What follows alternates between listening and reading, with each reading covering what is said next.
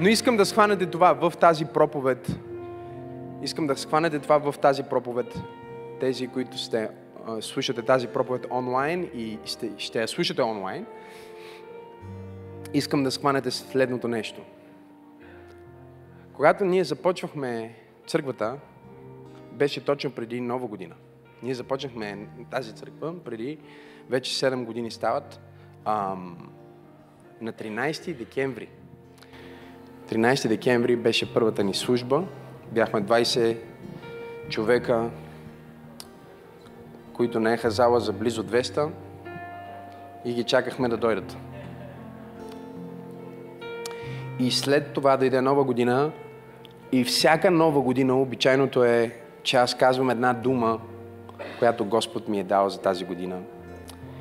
Като първите години си правих труда да казвам и неща, които виждам като пророчества от Божието Слово и също така от моя молитвен живот за годината, включително какво ще се случи в определени нации, в нашата нация, свързано с стихии, с политически събития дори.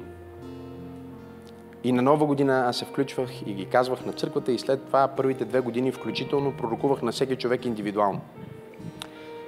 След това забелязах, че никой така или иначе не слуша това, което пророкувам и не му обръща сериозно внимание.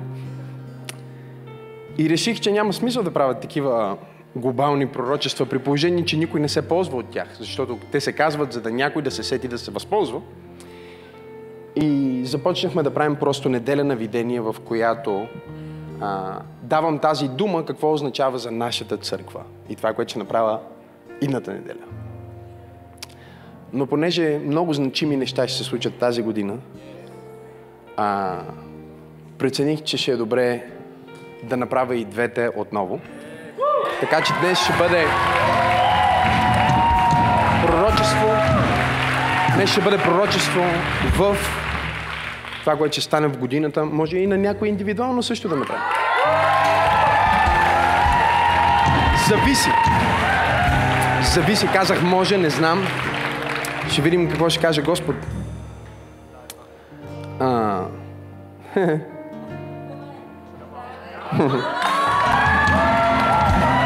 Може би към края на служба. Може би. Но нека ви кажа това. Ние ще вземем това, което е актуално, това, което Господ казва за тази година. И след това ще вземем какво ние ще направим тази година, в идната неделя. Разбирате ли ме? Защото когато ние говорим за Слово от Бог, то винаги има два елемента. Едното е какво Бог казва, другото е какво ние ще направим по въпроса. И проблема на религиозните хора още в раждането на Христос се вижда, че мъдреци дойдоха от изтока. Защото виждаха нещо, което става на небето и разбраха какво става. И тази година много неща ще се случат на небето. И някои ще ги нарекат някои ще ги помислят за извънземни. Някои ще ги нарекат явления, но ние ще знаем, че е знамение за завръщането на Господа, защото ние сме в периода на Неговото завръщане. Така че, хубаво е да си записвате, когато проповядвам след малко и да си представите. Но едното е какво Господ е казал. Вижте обаче какво е другото. Те отидоха в Израел. При Ирод и казаха, видяхме звезда в небесата, която символизира явяването на велик цар. Къде е Израилевия цар, който се роди? Две години ходихме, за да дойдем при него. Ще не дойдоха на бъдни вечер. Две години по-късно пристигнаха. Ирод каза, какъв Израилев цар? Чуйте сега. И книжниците, следвате ли ме? Книжниците, хората на книгата, библейските хора, вярващите хора, си взеха Библиите и казаха, о, ами да, Бог е казал. Това е Витлемската звезда. Значи това е явяването. И чуйте сега. Те обясниха на мъдреците всичко, какво казват писанията, но не отидоха да се поклонят.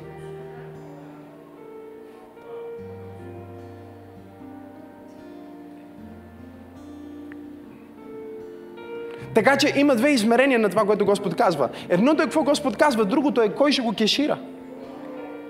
Кой ще отиде да направи нещо по въпроса, защото те знаеха и затова 15 години вече съм в църквите, в църквата като цяло и нека ви кажа нещо за християните. Знаят много. О, ако ги питате, те знаят. Но когато стане дума да си дигнат задниците и да отидат Библията казва, мъдреците отидоха, а книжниците, знаячите, фарисеите, които знаеха какво Бог е казал, си останаха. Защо не отидоха да се поклонят на царя? Не знам дали разбирате какво ви казвам. Така че днес ще бъде какво Бог е казал. Идната неделя ще бъде какво ние смятаме да направим по въпроса. Амин? Така че това е сделка от две части. И ще бъде важно да бъдете и в двете. Нека изповядаме нашите ценности като църква пробуждане и да скочим в Божието Слово. Нека кажем, аз съм пробуждане, почитам хората, защото са различни, изграждам взаимоотношения и след това служения.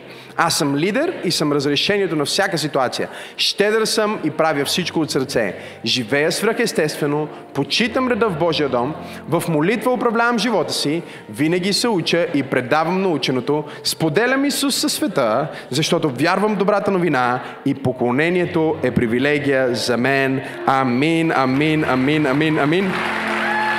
Ръкопляскай му и заповядай да седнеш.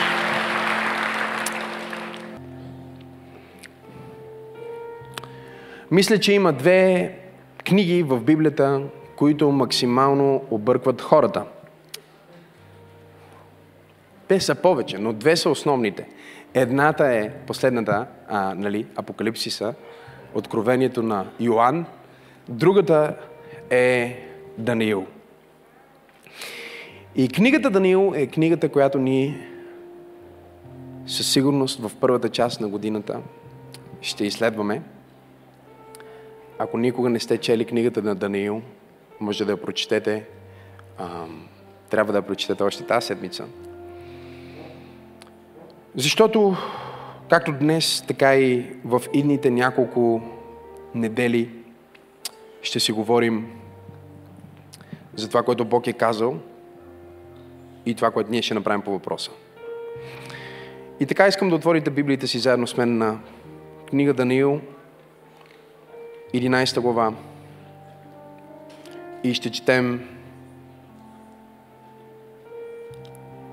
от а,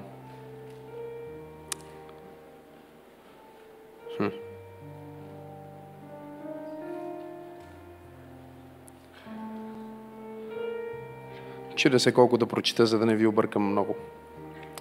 29 стих. На определеното време той ще се върне и ще се отправи на юг. Но този път не ще бъде като първия. Кажи, ще бъде различно. Но ще бъде същото.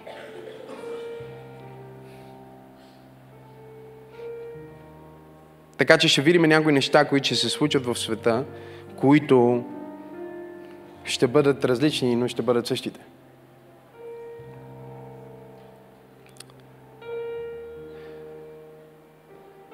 Защото китимски кораби ще излядат против него и поради тази причина той обезсърчен наново ще се разяри против Святия Завет и ще действа според волята си. Ще се завърне и ще се споразумее с онези, които са оставили Стария Завет. Хм. Които са оставили Святия Завет. 31 стих. И от него ще се повдигнат сили, които ще осквернят светилището. Ще премахнат всекидневната жертва и ще поставят мерзостта, която докарва запустение. и ще изврати с ласкателствата си онези, които беззаконстват против завета. Но людите, които познават своя Бог, ще се укрепят и ще вършат подвизи. Татко, ние ти благодарим толкова много за Твоето Слово и за това, което Ти искаш да ни кажеш днес за предстоящата календарна година и дните, които идват по лицето на земята. Нека Твоето Слово да излезне като чук, който разбива крепости и като огън, който изгаря всичко нечисто. Мисли през устата ми. Говори през устата ми, мисли през ума ми и нека всичко, което Господ Исус иска да бъде казано, да бъде казано. О, святи души, потопи това място и дай на всеки слушател дух на мъдрост и откровение, за да може от опит да познае височината и широчината и дълбочината, дължината, богатството на наследството, което имаме в светиите. И ни обещаме да ти дадем цялата слава и почет от това послание. В името на Исус, на когото съм и на когото служа. И заедно казваме Амин. Прочетох ви съвсем малко от контекста на тези объркващи стихове, много бавно, за да разберете защо до ден днешен, когато се чете тази книга на пророк Даниил, най-великите теолози не могат да се съгласят по отношение на това, коя е тази личност, която докарва опустошение. Някои изследователи смятат, че става дума за Антиох, който унищожава храма и вкарва мерзост.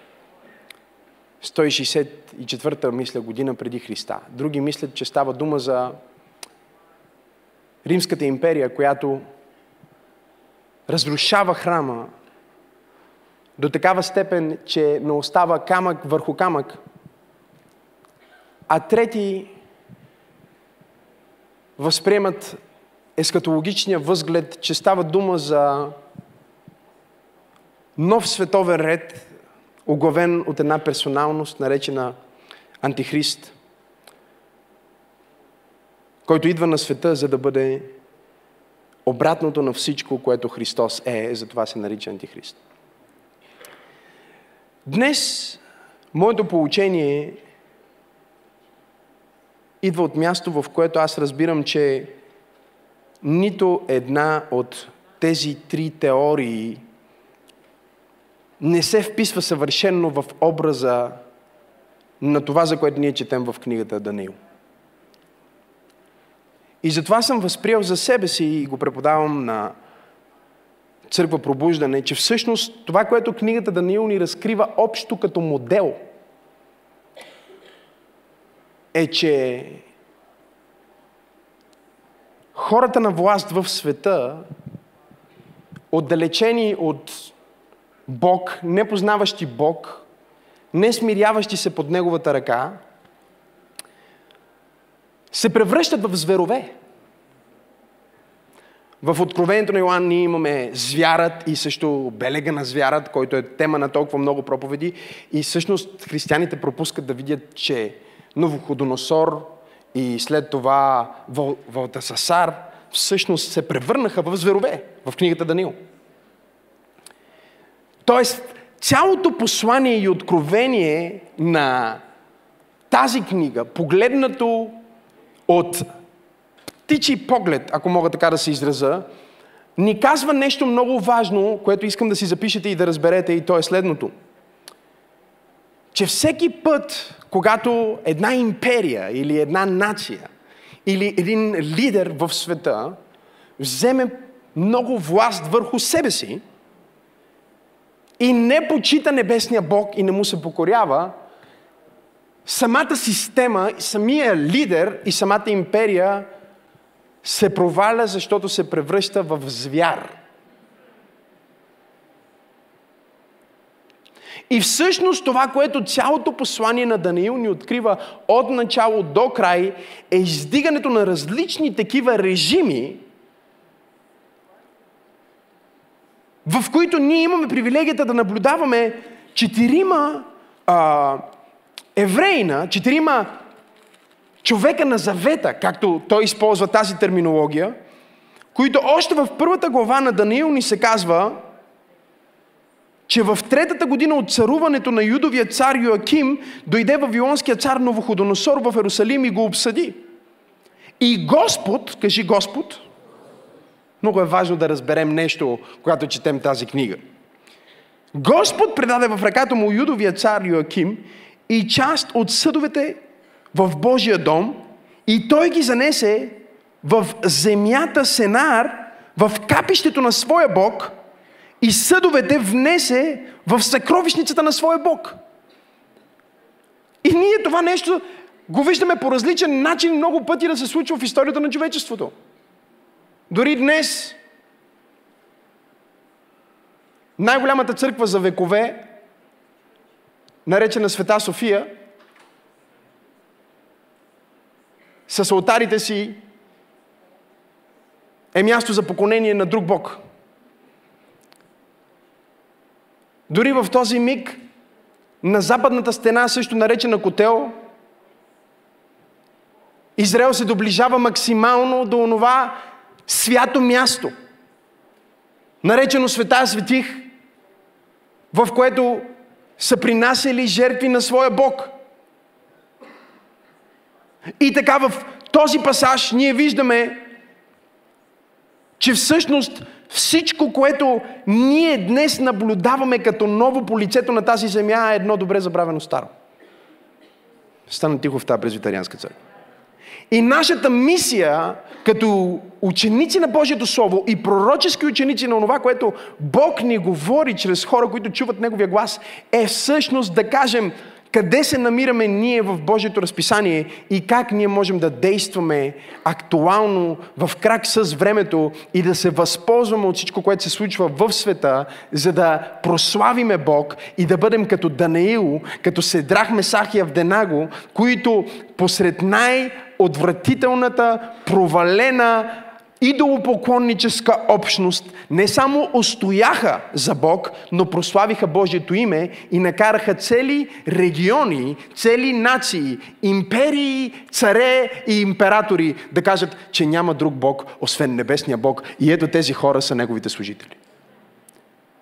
И така историята започва всъщност с царят, който заповяда на началниците и на скопците – да намерят младежи, които са без никакъв недостатък красиви, които имат всякаква мъдрост, които имат всякакво знание и които владееха науките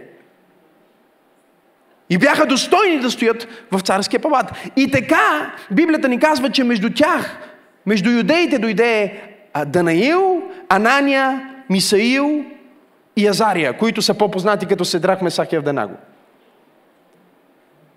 И тези хора отидоха за да бъдат придворни. Не знам дали сте тук. Да упражняват влияние и да служат на небесния Бог в центъра на идолопоклонничеството и в центъра на окултизма. И Библията ни говори нещо повече. Говори ни за едно бъдеще време, когато се разкрива за тази персоналност на антихрист или тази система на антихрист. Защото нека да ви кажа това, за да го разберете и да си го запишете. Системата на антихрист и духът на антихрист винаги е бил в света. Затова евангелист Йоанн ни казва, има вече много антихристи в света. Антихрист е тук. Не знам дали разбирате какво казвам. Той вече работи. Той работи през политици. Не знам на кой проповядвам днес. Той работи през хора, които творят закони, които са срещу Христос. Той работи чрез хора, които използват своите ресурси, материални блага срещу Христос. Това е духът на Антихрист. И това е което ние ще видим повече от всякога тази година. И някой казва, пастор Максим, това ли е пророчеството за годината? Ти всеки път казваш хубави пророчества. Един път е нали, двоен дял, другия път е нали, а, а, година на повече. Това не беше в клипа, нали? Имахме година на повече. Всичко ще бъде повече. Нали? Имаме година на ускорение и сега някой казва, уу, какво ще дойде сега?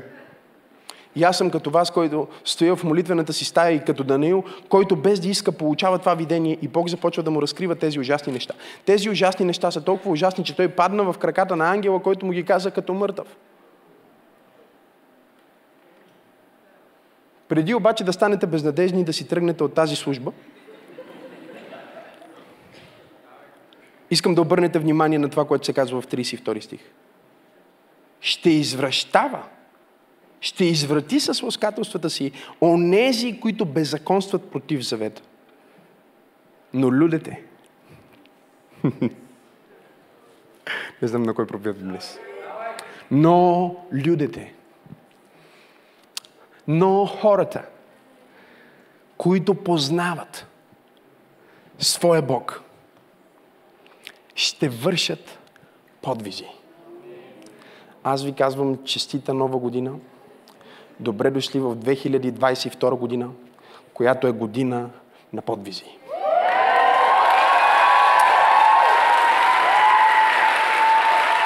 Кажи година на подвизи. Погледни човек, те му кажи честита нова година. Кажи му, това е година на подвизи.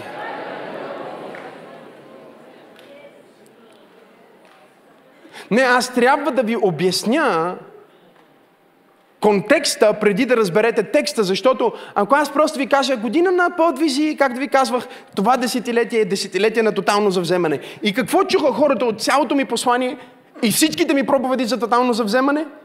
Тотално завземане. Те не чуха, че за да има завземане на територия, ще има загуба на територия. Те не чуха, че за да има изкупване на изгубеното, трябва да има изгубено, което да бъде изкупено. Това никой не го чу. Те не чуха за целия ресет на системата и за това как проповядвам за рестарт, преди Бойко Борисов да излезе и да обяви рестарт. Хората чуват точно както книжниците. А, да, да, има една звезда. О, вие дойдохте от изток. Даже има пророчество за вас. Супер, отивайте. А вие какво правите? Ние оставаме тук с сирот. Така че днес и в идната неделя на видение, когато ще говорим конкретно за това, което ние вярваме, че Бог има за нас като общност, подвизите, които Бог ще направи с нас като общност, аз искам да ти кажа нещо много важно. Това, което се случва в света, цялата тази тъмнина, цялата тази забуда, цялата тази заблазън, която идва по лицето на земята, е с една причина и тя е следната. А хората, които познават своя Бог, да вършат подвизи. Кажи, това е година на подвизи. Кажи, тази година аз ще върша подвизи за Бог. Кажи, тази година аз ще върша подвизи за моя Бог. И ето какво казва Бог. Бог казва, това е година на велики чудеса. Това е година на големи дела. И това е година на по-силна светлина. Не знам дали чухте по-силна светлина. Важно ми е да си го запишете. Тези три неща. Защото тези три неща, които ви казах, ще се сбъднат във всеки аспект, който може да си ги представите. Знаеш ли какво значи това? Тази година ще бъде изумителна. Няма, не, ти, ти, ще бъдеш, ти ще бъдеш, от, в един миг ще ти казват, че те хвърлят в рова с лъвовете. Защото проповядваш и защото стоиш за Христос. И в следващия миг лъвовете ще хвалят Бог с теб.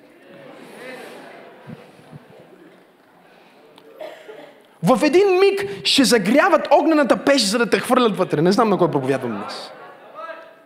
И в следващия миг ще се окаже, че са те хвърлили в огъня вързан, а ти се разхождаш в огъня свободен. И всъщност огъня, който е трябвало да те убие, се е превърнал в огън, който само е махнал онова, което те е връзвало. Не знам на кой проповядвам днес, но Бог ме е изпратил да кажа на някой в църква пробуждане, че е време за подвизи. Чукни човек, те му кажи време е за подвизи. Кажи му подвизи, подвизи, подвизи, подвизи. Знаеш ли какво означава подвиг? Подвиг означава безкористен акт.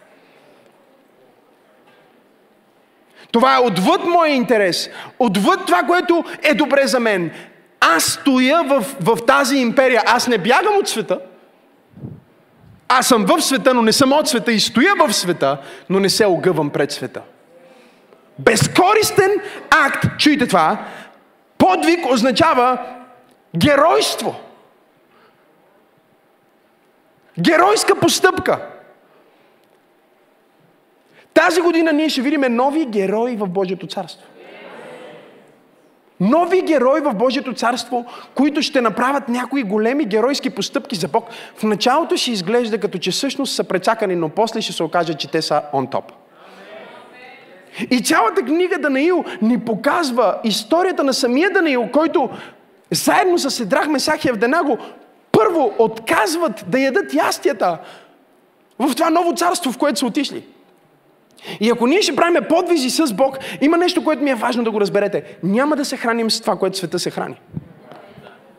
Ако ти искаш да вършиш подвизи тази година за Бог, в тази година на подвизи трябва да спреш да се храниш с това, което света се храни. Каквото яде света, ти го спираш. Много е важно. Защото докато ти си в двора, в света, със света, но не си от света, е много важно да не се пълниш, не знам дали разбирате това, което преподавам, с онова, с което света се пълни. И Библията ни казва, че Седрах, Месах и Евденаго, заедно с Даниил, казаха, ние не можем да ядем от ястията на царя. Шефа на всички сатрапи и мъдреци каза, не, не, не, вижте какво, Царя е заповядал всички да папкате, защото като се храните хубаво така с тая храна, вие ще помадреете. И те се храниха с неща, които са предоставени във формата ни до упоконство. Те се храниха с нечистоти, смятайки, че това ще им даде някаква допълнителна духовна сила.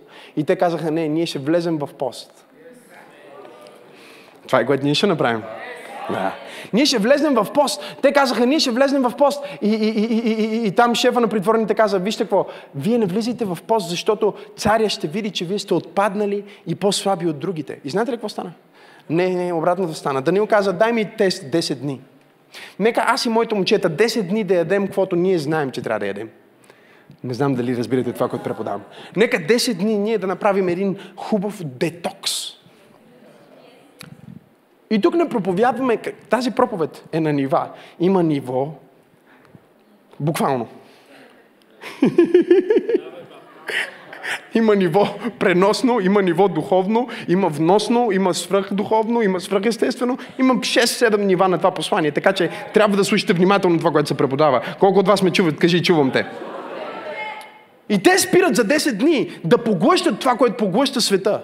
И Библията казва, че на края на тези 10 дни лицата им светеха. И не само, че лицата им светеха, но когато дойдоха време за изпити, те бяха 10 пъти по-умни, 10 пъти по-добри и 10 пъти по-успешни от всички останали мъдреци в цялата империя. Нека да ви го обясня. Целият елит на света беше събран, за да обслужва целите на този цар. Той си избра най-мъдрите, най-умните млади хора, с които да управлява империята. И тези момченца, които са дошли в плен, се доказаха, когато казаха, ние няма да се храниме с мърсотията на света. Ние няма да напълниме нашия дух с това, което света казва и с това, което новините казват и с това, което социалните мрежи казват. Ние няма да развиеме същите комплекси, които имат хората, които са привързани към Инстаграм и привързани към Ютуб и привързани към социалните мрежи. Ние няма да развием същите страхове, които хората, които си държат парите в банката и ги гледат как всеки ден парите им намаля. Аз пророкувам в момента. Ние няма да бъдем със същия дух на света. Ние ще бъдем 10 стъпки по-напред, защото ще се храним с храната на Божието Слово. Аз проповядвам на някой, който ще върши подвизи тази година. Защото няма да се храни с страх. Няма да се храни с паника. Няма да се храни с съмнение. Аз твърд ще стоя и ще вярвам, че не само с хляб живее човека. Не само с Инстаграм живее не само с социални мрежи живее, не само с контакти прави бизнес, но с всяко слово. С всяко слово. Има слово, което ще те направи велик. Бутни човек, да му кажи подвизи. Кажи му подвизи. Кажи му готов ли си за подвизи?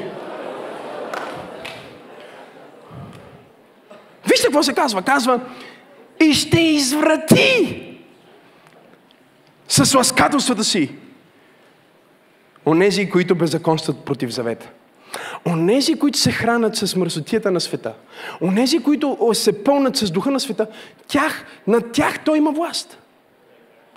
Но над онези, които се хранят с друга храна, той няма власт над тях. Какво ще направят те? Людите, които познават своя Бог, ще се укрепят. Кажи, аз ще се укрепя. Знаеш ли какво означава да се укрепиш? Означава на еврейския казак, което означава да станеш смел, да станеш силен, да станеш малко, да, да възприемеш, чуйте го, агресивно отношение. Това е все едно, ти кажеш, аз ще се укрепя, означава, сега ще се мобилизирам.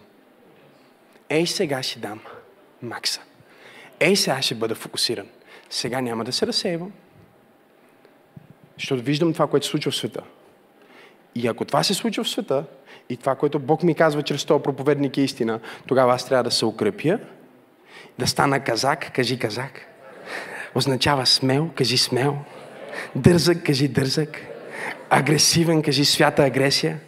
Мобилизиран, кажи аз съм мобилизиран. И вижте, вижте какво казва следващия стих. Казва, и ще вършат подвизи. Ако вие погледнете много внимателно във вашата Библия, ще видите, че подвизи, думичката подвизи в Библията ви е с различен шрифт. Което означава много просто нещо. Не знам дали сте готови сега за това, което ще ви кажа. На английски, например, в английската Библия думичката е exploits. И също е с различен шрифт. Когато имате такъв шрифт в Библията си, това означава нещо и то е следното.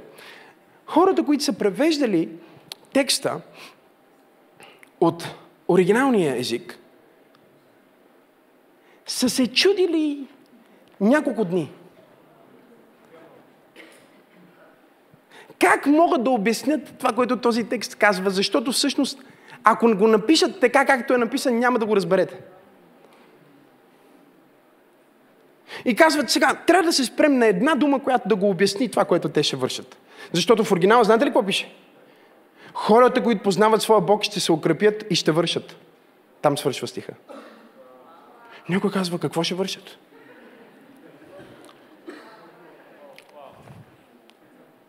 Какво ще вършат? Ще вършат работата. Ще почистват. Какво ще вършат? Могат много неща да вършат. И те стоят и се чудят как да обяснят, че тази дума, която се използва в еврейски да вършиш, не е просто дума за извършване на някаква работа. Има две думи в Библията, в, в, в битие, които се използват за процеса, в който Бог създава всичко видимо. В началото ние имаме а, нали, първият стих на Битие, който ша, казва Барашит, Бара, Елохим, Етха, Шамайм, Етха, Арец. В началото Бог направи или създаде. Нали? Извърши някаква работа. И там е първата дума, която е Бара. Кажи Бара. Това означава да направиш нещо от нищо. Бъде нещо от нищо. Нямаше свят, той го направи. Нямаше светлина, той я направи. Нямаше време, той го направи. Нямаше светила, той ги направи. Нямаше земя, той ги направи. Нямаше ги всички тези а, вещества, които са съставна част на видимото творение, в което ние живеем и се движим. Той ги направи. Но когато ние продължим в следващите части на битие, в следващите стихове, ние виждаме, че той веднъж го създаде. Кажи създаде. Бара. Кажи нещо от нищо. И след това, чуйте ме, направи. Кажи направи. Аса. Кажи аса. Направи. Знаете ли какво, какво значи направи? Направи е, например, Бог направи жената, като извади ребро от Адам. Направи е, когато той каза, нека водата да произведе живот. Нали? Те си представят как Бог прави рибки и така нататък. Не, водата ги направи. Вие не сте чели това, което... Той каза, нека от онова, което съм създал от нищо, правилните молекули и съставки, някои хора наричат това еволюция, Да започнат да се събират и да устройват живота в различните му форми. И когато се казва Бог направи жената и, и, и направи така, че да произрастат растения и всякакъв вид семена, и той каза, нека всяко, нека всяко растение да си направи семе според вида му, което да може да подсигури, че ябълките, които е ял Адам в Едемската градина, днес все още се ядат. Вие не чувате какво казвам. Същото семе, което е било там в Едем, се е прераждало и умирало и възкръсвало за нов живот, в нова градина, на нова земя, посята от нови хора и днес ти си го купуваш от фантастика. Само ако е било. Ако не е било, може и да е някакво семе направено в а, лаборатория. Тук ли сте, говорете ми? Тук ли сте, говорете ми? И всъщност сега те четат и виждат, че в най-невероятната криза, която може да се случи на планетата Земя, економическа, геополитическа, културална криза. Знаете ли какво означава културална криза?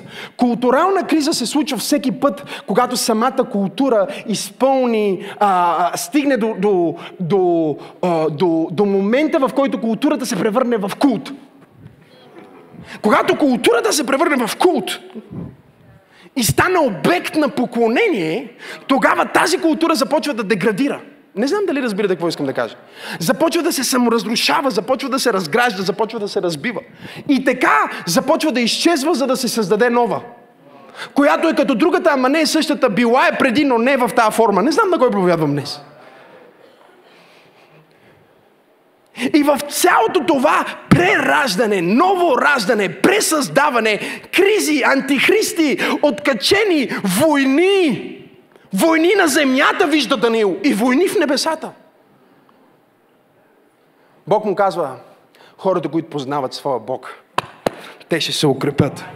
Те ще станат казак, те ще станат силни, те ще станат смели, те ще станат откачени, те ще станат мобилизирани. И ето какво, те ще правят те ще правят онези творчески неща, които Бог прави в началото. И понеже те не са Бог с главно Б и не могат да направят не знам на кой проповядвам. Не. Те не могат да направят нещо от абсолютно нищо, но те ще вземат нещо, което изглежда като нищо и ще направят нещо от нещо, което изглежда като нищо. Не знам на кой проповядвам днес в църква пробуждане, но ти ще направиш голям бизнес от малко семе. Ти ще направиш голяма кариера. Не знам на кой проповядвам днес. От...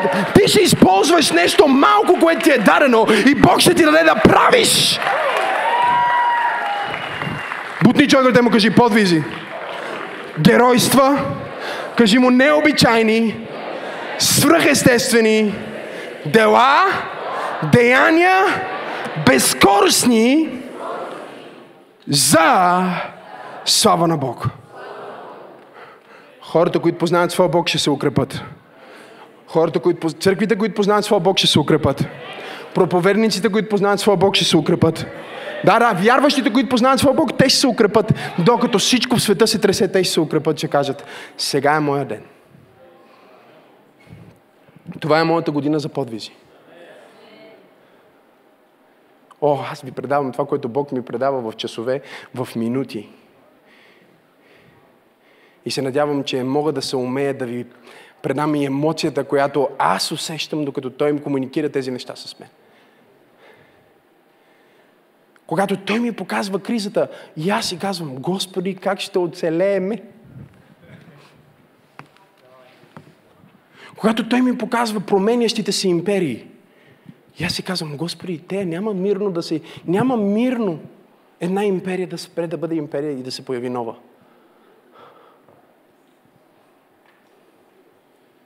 Ще има конфликт неминуемо. А в този конфликт ние сме тук на тази планета, а в момента ние имаме такива оръжия. Човечеството има такива оръжия.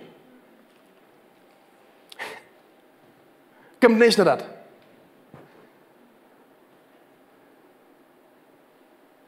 Че ако Америка реши да атакува някоя държава и да извади някои от тия оръжия, говорим за унищожение, което не е за една година, а за стотици години напред след като гръмне продължава стотици години напред. Китай има такива оръжия. Не знам на кой проповядвам днес. Русия има такива оръжия. И навсякъде зоните на напрежение са много, много, много подсилени. И аз виждам всичко това и си казвам, о, Господи Боже Исуса Христе. Бог ми казва спокойно, да. Те ще съблазняват и ще заблуждават онези, които са зависими от тяхната система. Но хората, които познават своя Бог. Данаил, Седрах, Месах и Авденаго са в центъра на хаоса, приятели. Те са в центъра на най-откаченото нещо. И ние влизаме в много откачена година. Това е година на по-велики чудеса, по-големи дела, по-силна светлина и неща, които ще виждаме, които ще ни изумяват. Позитивно и негативно. Както един приятел от Италия, върховен готвач, искал да каже, че е разочарован от някой, обаче не знае българската дума за разочарован и каза, негативно съм очарован. Някои от вас ще видят неща, които негативно ще ви очароват. Но когато ги видите и когато ги чуете, не се вслушвайте. Не се плашете, а се укрепете. Укрепете се, защото Бог ви извиква точно в този сезон за подвизи. Но людите, които познават своя Бог, ще вършат подвизи. Защо вършат подвизи? Искам да си запишете няколко мисли. Първо, защото те осъзнават, че са призовани към тотално завземане, въпреки че са завзети. Разбирате ли? Те са завзети. Те са... Нека ви го обясня. Те, скъпи приятели, са напълно завзети. Те са в плен. И в този плен те казват, ние ще завземаме. Готови ли сте? Отвътре. Ние сме като агенти на промяната. Ние сме като Джеймс Бонд. Ние сме 007 е супер. Защото аз съм нула, моята сила е нула, но оповавам на седем. Съвършения Бог. 007. Аз съм агент 007. Представяш си, той може да е само 0-0. Като някой от вас. Това е което правиш всъщност. Когато вземеш Христос в живота ти и го направиш номер едно, почваш да придобиваш стойност. Амин? Те осъзнаваха също така, чуйте нещата, които преподава пастор Максим две години, всичко е пророчество, че трябва да вършат за вземане отвътре. Те имат културалния мандат. Културалният мандат означава, че трябва да създават култура, а не да превърнат културата в култ. Да създават култура, а не да превърнат културата в култ. След това те осъзнават, че имат един много кратък прозорец от време. Защото всички тези управници, зверове, Дари, Валтасар и всички тези Кир са абсолютно откачени хора. И знаете ли кое ме изумява мен в книгата Данил? Как те се сменят, а Данил държи на позиция.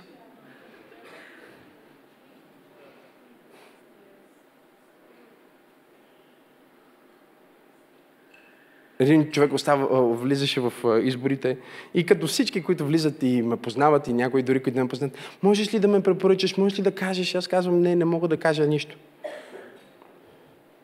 Нали? Защото аз служа на друго царство. И много след като мандата ти от 4 години или 2 години или там Бог знае колко време ще имаш, ако въобще те изберат, свърши, аз оставам. Аз ще бъда тук. При следващите. И следващите. И следващите. И следващите. И следващите. Знаеш ли защо? Защото аз служа на небесния Бог. И те осъзнават нещо много важно, което искам да разберете вие, защото когато гледате тъмнината в света, може да си помислите, че това е всичко, но не е всичко. Те осъзнават основната тема на цялото послание на Даниил, която се повтаря два пъти в книгата. Единия път на бащата, другия път на сина. Нека да ви го покажа в пета глава.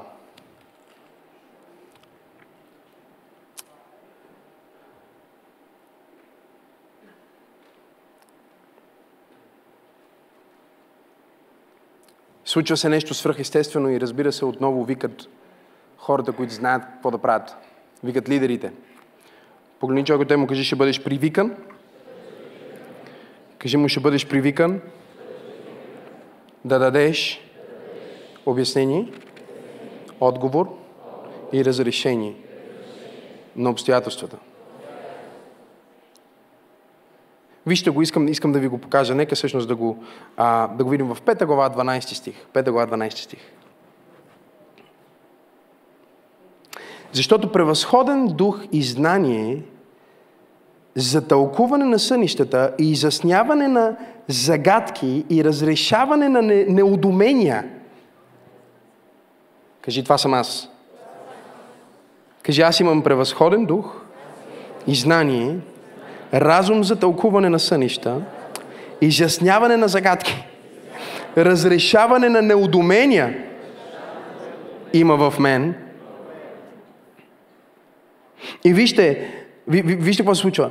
Когато царят преименува Вълтасасар, когато царят преименува Вълтасасар, сега нека да повикат този Даниил, защото той ще открие значението на написаното. Ти ще бъдеш единственият човек, който ще има отговор. Погледни човекът и му кажи, ти ще бъдеш единственият човек в стаята, който има отговор. И знаеш ли защо ще имаш отговор? Искам да го видиш. Искам да го видиш. Заради 21 стих. Там се казва така. Това е темата на цялото послание на Даниил. Че Всевишния Бог владее на царствата на човеците и когато иска, поставя над него. Значи, аз, аз искам да си го представите, този Данил, който стои там в присъствието на откачения Валтасасар –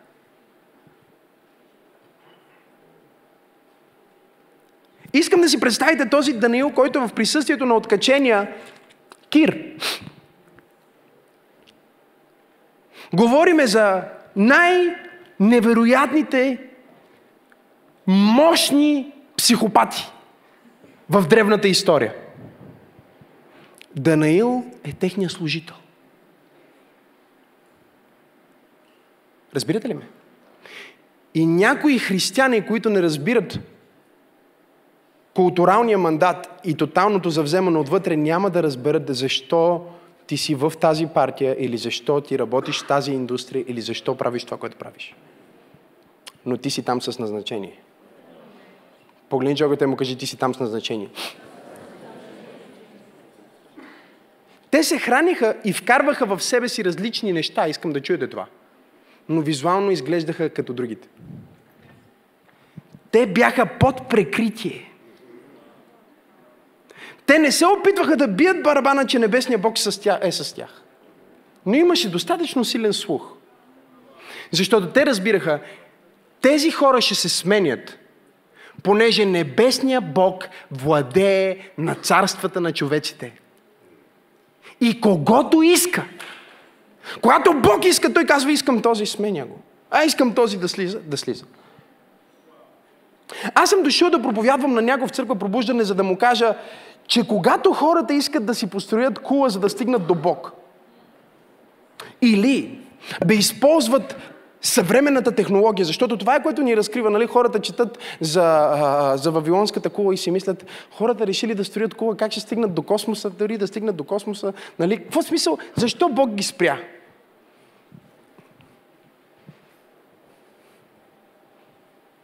Защото те преживяха скок в растежа на технологиите. Може да си представиш едни хора, които Библията ни казва, правиха тухли, не камъни неравни, правиха тухли и ги лепяха с смола. Революция в технологията, нови открития. Това е което се случва в момента. И тези открития, те казаха, забележете, те не казаха, дай сега с всички тия открития, които имаме, да построим къщи на всички бездомни. Не знам на кой проповядвам днес в църквата. Днес в тази невероятна планета, на която ние живеем, имаме достатъчно ресурс, интелектуален, економически и технологичен, за да няма нито едно гладно дете. Тук ли сте, говорете ми? Ние го имаме. Световните сили могат да се съберат и за един час да направят така, че по целия свят да се носят маски. Могат за, за няколко седмици да въведат локдауни и да променят закони и правила за пътуване от държава в държава, в съюзи, извън съюзи, в щати, извън щати. За дни, за минути могат да го направят. Но не могат да разрешат проблема с детската порнография. Той имат достатъчно сериозен алгоритъм да блокират президента на Съединените щати Доналд Тръмп. Но не могат да успеят да спрат страниците на Алкайда, ISIS, всички терористични организации, които си набират хора през Твитър. Не могат да блокират сайтове за детска порнография. Тоест, когато човечеството стигне до един момент, в който ние имаме нова технология и сме по-способни от всякога, но същевременно сме по-неморални от всякога, Бог има своя начин да ни обърка езиците, да ни събори колите и да каже, аз ще сложа някой друг и ще направя рестарт. Но ето какво Бог казва на теб в този период. Когато ти гледаш целия хаос, цялото объркване и цялата психоза, ти трябва да укрепиш себе си, защото сега е времето ти да съветваш царе. Сега е времето ти да вършиш подвизи. Сега е времето ти да спасяваш лидерите на следващата диспенсация. Сега е времето ти да проповядваш и да отвориш устата си, за да целият регион да чуе благата вест за Исус Христос. Но хората, които познават своя Бог, ще се укрепят и ще вършат подвизи. Не знам на кой проповядвам днес в църква пробуждане. О, това е година на подвизи. Извикай подвизи. Кажи геройства. Кажи Боже, аз се посвещавам да върша подвизи за Тебе. Библията ни казва обаче, искам да чуете това, че когато Данаил беше поставен в опасност, чувате ли ме? Той не се консултира с никой от мъдреците в империята, освен с Седрах Месах и. Тази година ще трябва да си екстра внимателен с твоя кръг приятели.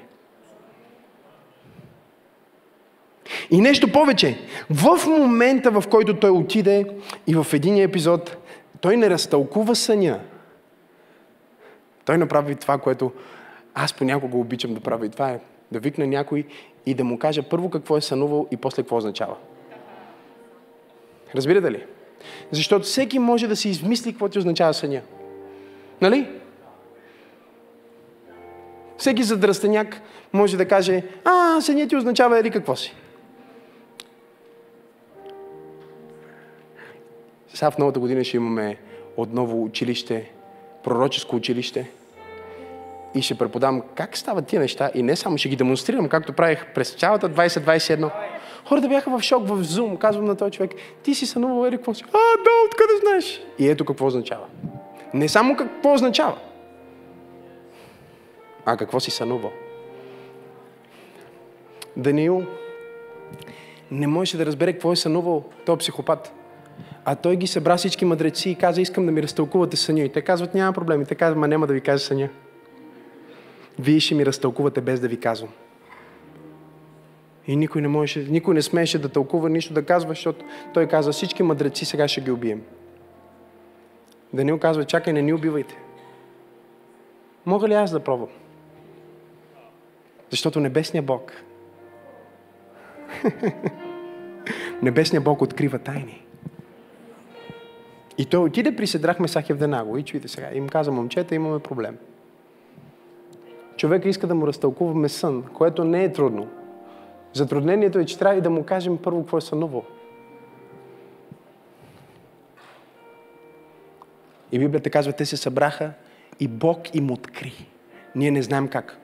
Не ни се казва в текста, но ни се казва, че когато той се събра с Седрах Месах Евденаго, Бог му откри. Когато ти се събереш тази година с правилните хора, Бог ще ти откри.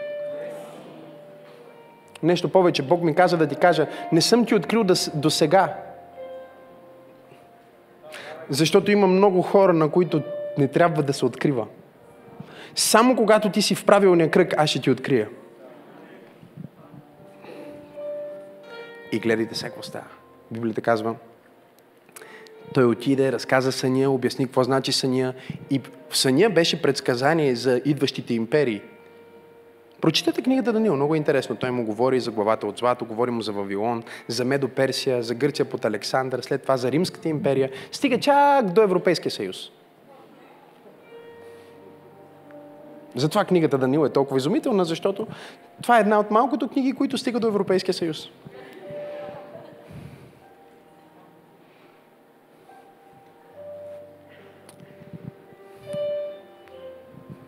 Казва, пръстите имаха и пръст, имаха и метал, имаха от силата на желязото, на база на което стъпва той економически съюз.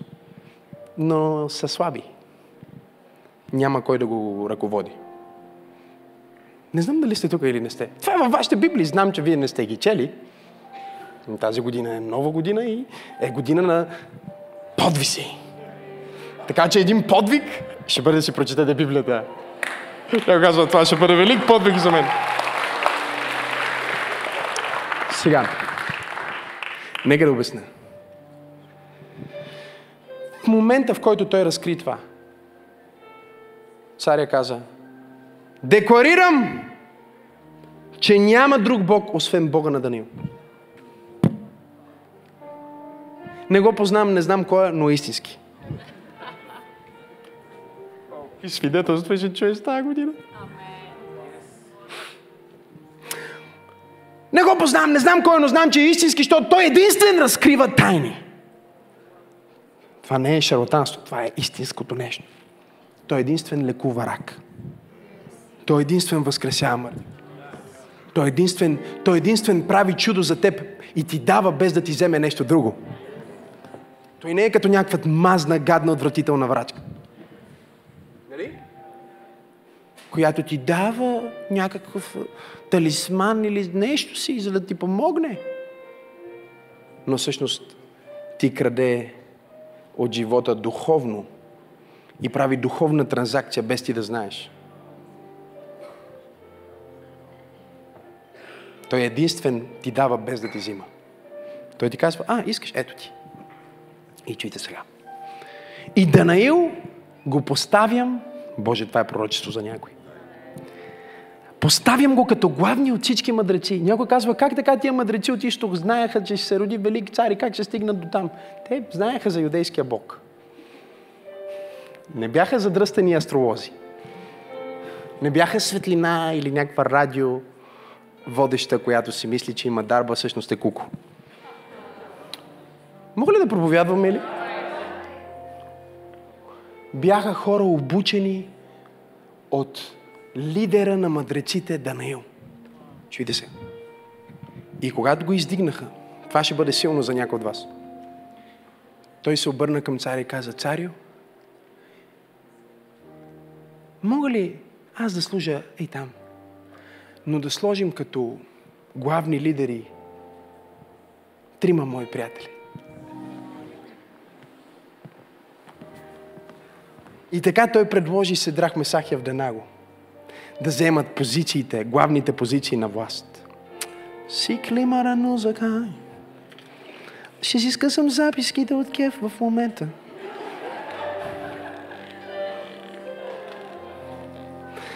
Разбираш ли, че Бог иска да направи подвизи чрез тебе? И Той не иска само да издигне тебе, но иска чрез тебе да издигне братята и сестрите ти, иска да издигне църквата ти, иска да издигне приятелите ти, иска да издигне цялото семейство. Не е само за тебе подвига. О, не знам на кой проповядвам тази година, но тази година е подвиг след подвиг, след подвиг, след подвиг, след подвиг, след подвиг, след подвиг, след подвиг. И Бог казва, тези подвизи не са само за тебе, те са за децата ти, не са само за тебе, те са за братята ти, не са само за тебе, те са за съпругата ти, не са само за тебе, те са за останалите в моето царство, които са в тъмнината, но не са от тъмнината. Хайде, извикай, ако вярваш, че това е година на подвизи.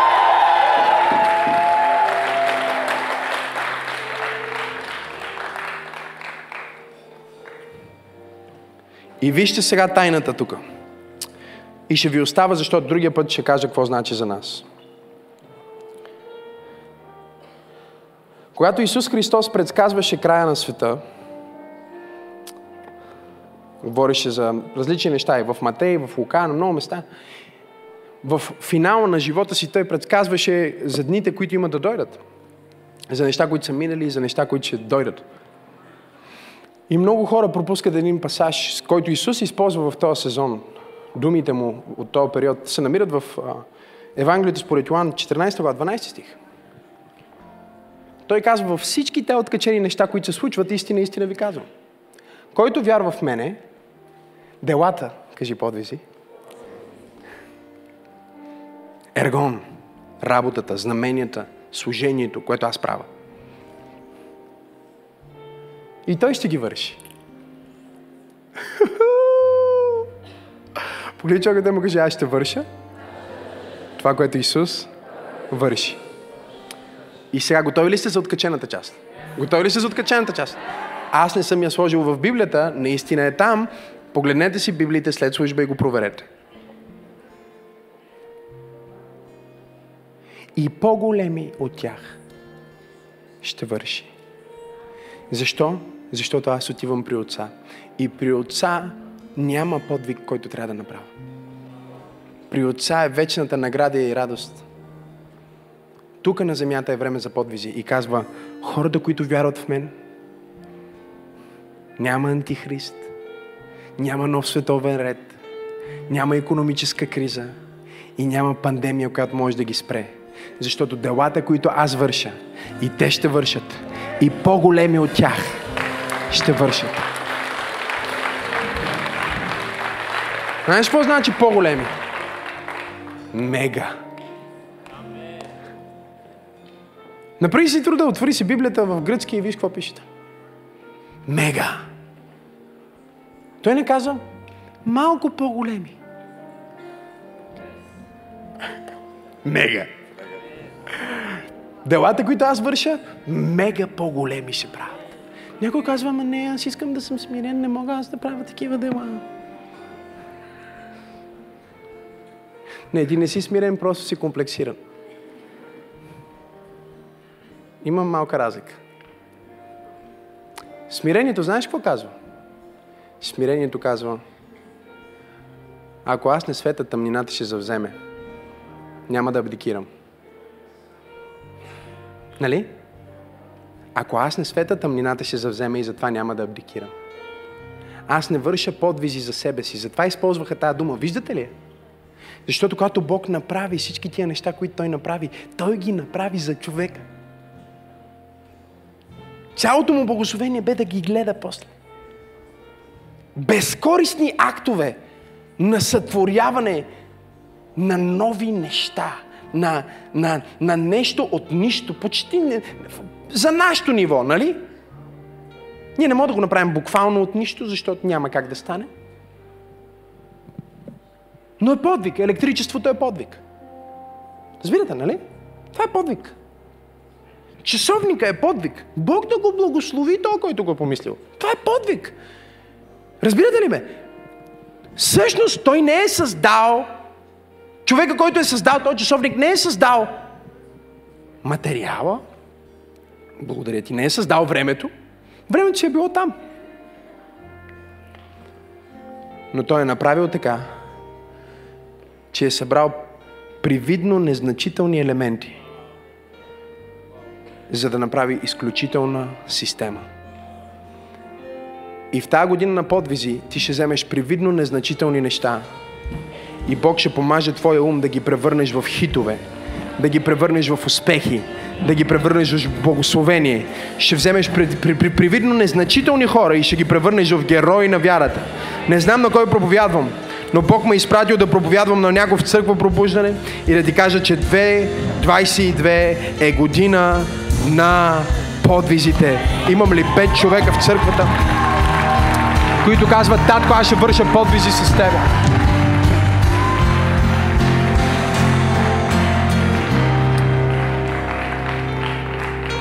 Когато ние четем от външни източни, източници за древна история, за периода на Даниил, малко трудно, защото няма толкова много написани неща от, от, от този период, но е, дори историците, които говорят за древна история, използват а, Библията, защото това е много древен исторически документ.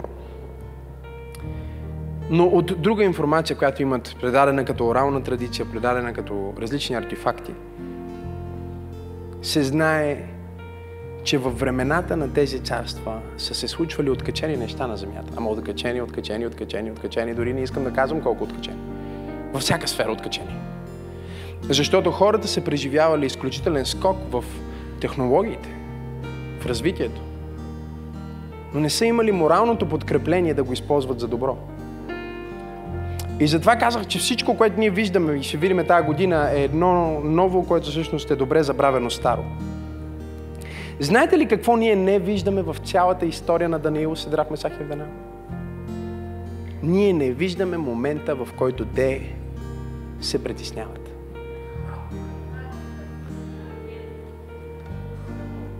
Чуйте ме. Толкова ми беше а, трудно, когато Бог започне да ми разкрива тая книга и да ми показва това, което предстои тази година в света. Че се притесних. И Бог ми казва, те не се притесняваха. Защото те знаеха, че небесният Бог има власт над земните царства. И Той издига и сваля, както му прецени. По Негова преценка. И те не се тревожиха.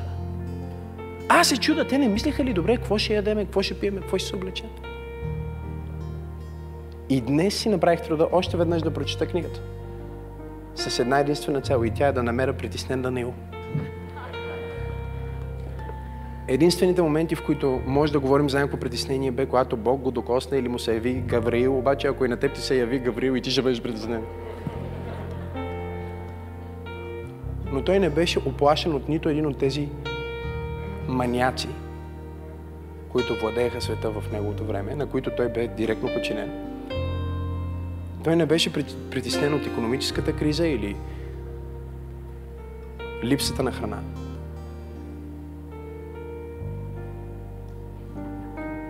И когато ние гледаме, ако ние гледаме новини, ние ще виждаме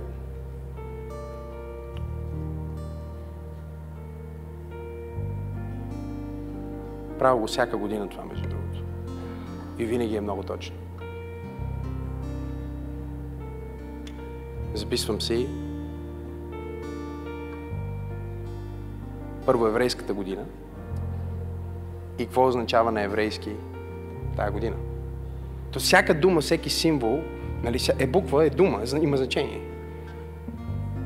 И трябва да се молиш и Бог да ти открие, да ти акцентира върху кое, за да разбереш смисъл. Разбирате ли ме? Малко е като коса и коса. Разбираш дали е косачка или е прическа само от контекста. Разбирате ли ме? И първо взимам годината еврейската, после взимам на, на български, а, на български, благодаря, 2022 и ги сравнявам. И вижте колко е интересно. Ето го резултата.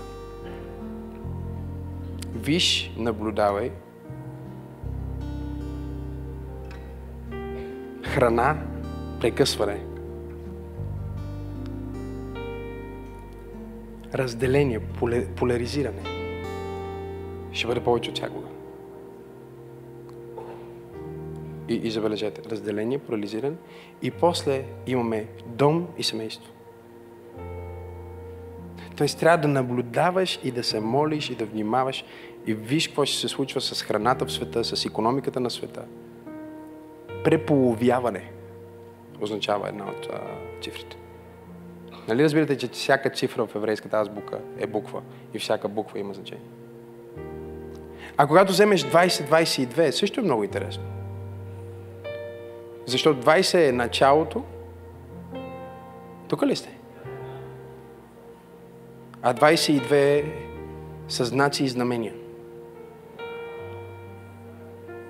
С други думи, всичко, което се случва в света с економическата криза и всичко това, което ще стане тази година, ще бъде началото на знаците и знаменията. Това ще бъде година на тотално завземане. Това ще бъде година на невероятни подвизи, които ние ще извършим отвътре навън за Божия слава. Но за целта ние не трябва да се стресираме. Когато видите тия неща да се случват, може да си кажете, той ни предупреди, че аз слушам пак проповедта. Не се стресирай, а се укрепи. Укрепи се в Бога. Защото когато виждаш недостиг на ресурси, поляризиране, както никога преди на планетата, конфликти, страх, не се храни с храната на света. Храни се с това, което Бог казва. И кажи, о, сега е моето време за подвизи. Сега е времето за следващия ми бизнес. сега е времето за следващата ми къща. Сега е времето за следващото дете. Точно сега ли реши да си направиш дете? Точно сега. Сега е времето. Кажи, сега е времето. Кажи 2022 за хората, които познават своя Бог е година на подвизи. Ръкопляскай, ако вярваш, защото сега честита нова година на подвизи. Кажи подвизи. Кажи геройства. Кажи безкорисни действия на мега вяра. Делата, които той върши, и аз ще ги върша. И по-велики от тях ще върша. Хей, hey, толкова се радвам, че гледаш съдържанието на Църква Пробуждане в YouTube. Аз съм пастор Максим и искам да те насреча да се абонираш към канала ни, за да не пропускаш нищо от невероятното съдържание, което качваме. Дай един палец нагоре и ако искаш, може да ни подкрепиш с твоето доброволно дарение. По този начин ни помагаш да донесем посланието на любов и надежда до повече хора, точно като теб.